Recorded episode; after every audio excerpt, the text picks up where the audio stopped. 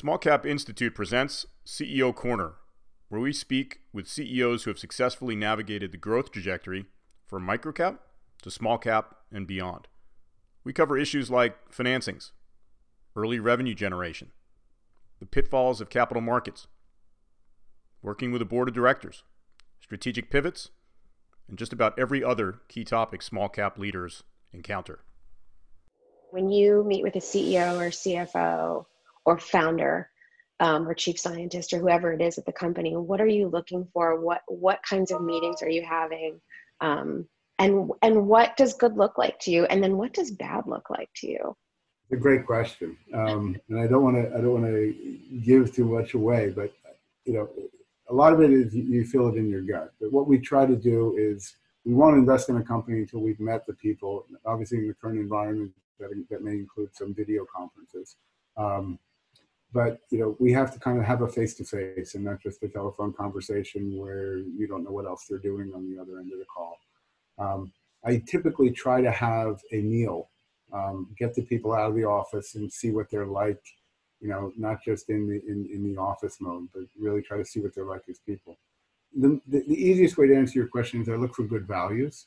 Someone who is trying to drive the company in a direction not just about making profits and not just about, but trying to build something with the company and has a vision for the company and is humble enough or not arrogant is a better way to put it that doesn't that anyone that that they want to learn. They want to learn from us and we want to learn from them. And they're generally i put that in the good people category because they're open to suggestions. They're intellectually curious. They're driven. Um, this is their passion and this is what they love to do and uh, it's not just a, a job or, or, or another step in the career for them.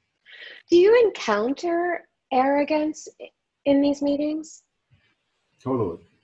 really? Yeah, because a lot of times, and, and I can you know I can remember certain meetings where I, have told the guy, you know, we we ended the meeting, and he said, "I hope that was helpful for you." And I said, "Frankly, you know, your your attitude was totally unhelpful because you think you know it all, and I'm not saying I know it all, but at least I'm willing to listen to you, and you're not even listening. You know, kind of everything came back. Oh, we've we've been there, we've done that, we know what we're doing. Um, so you do get a lot of that, um, and so when you encounter that, you have to figure out: is the industry good enough? Is the business good enough?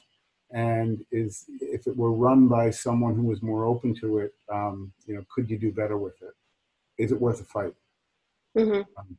So what we typically do, Amanda, is we take positions of, you know, we get to know the company, we, make sure that we've tested our thesis and we think it will work. And then we'll scale up to a position of influence, whether that's five or 10% or even higher. Um, and from there, we'll also talk to a lot of other shareholders, not, not to try to form a group or to get their proxies, but more to test whether or not we're looking at it the right way. What are we missing here? What do you think about, you know, this? What do you think about this? What if they did this? Just to see, you know, if if if we're right or we're missing something or they have a better idea. Thank you for listening. Small Cap Institute is the first and only comprehensive content library and collaborative forum specifically for small cap executives and board members. For more information, visit us at smallcapinstitute.com.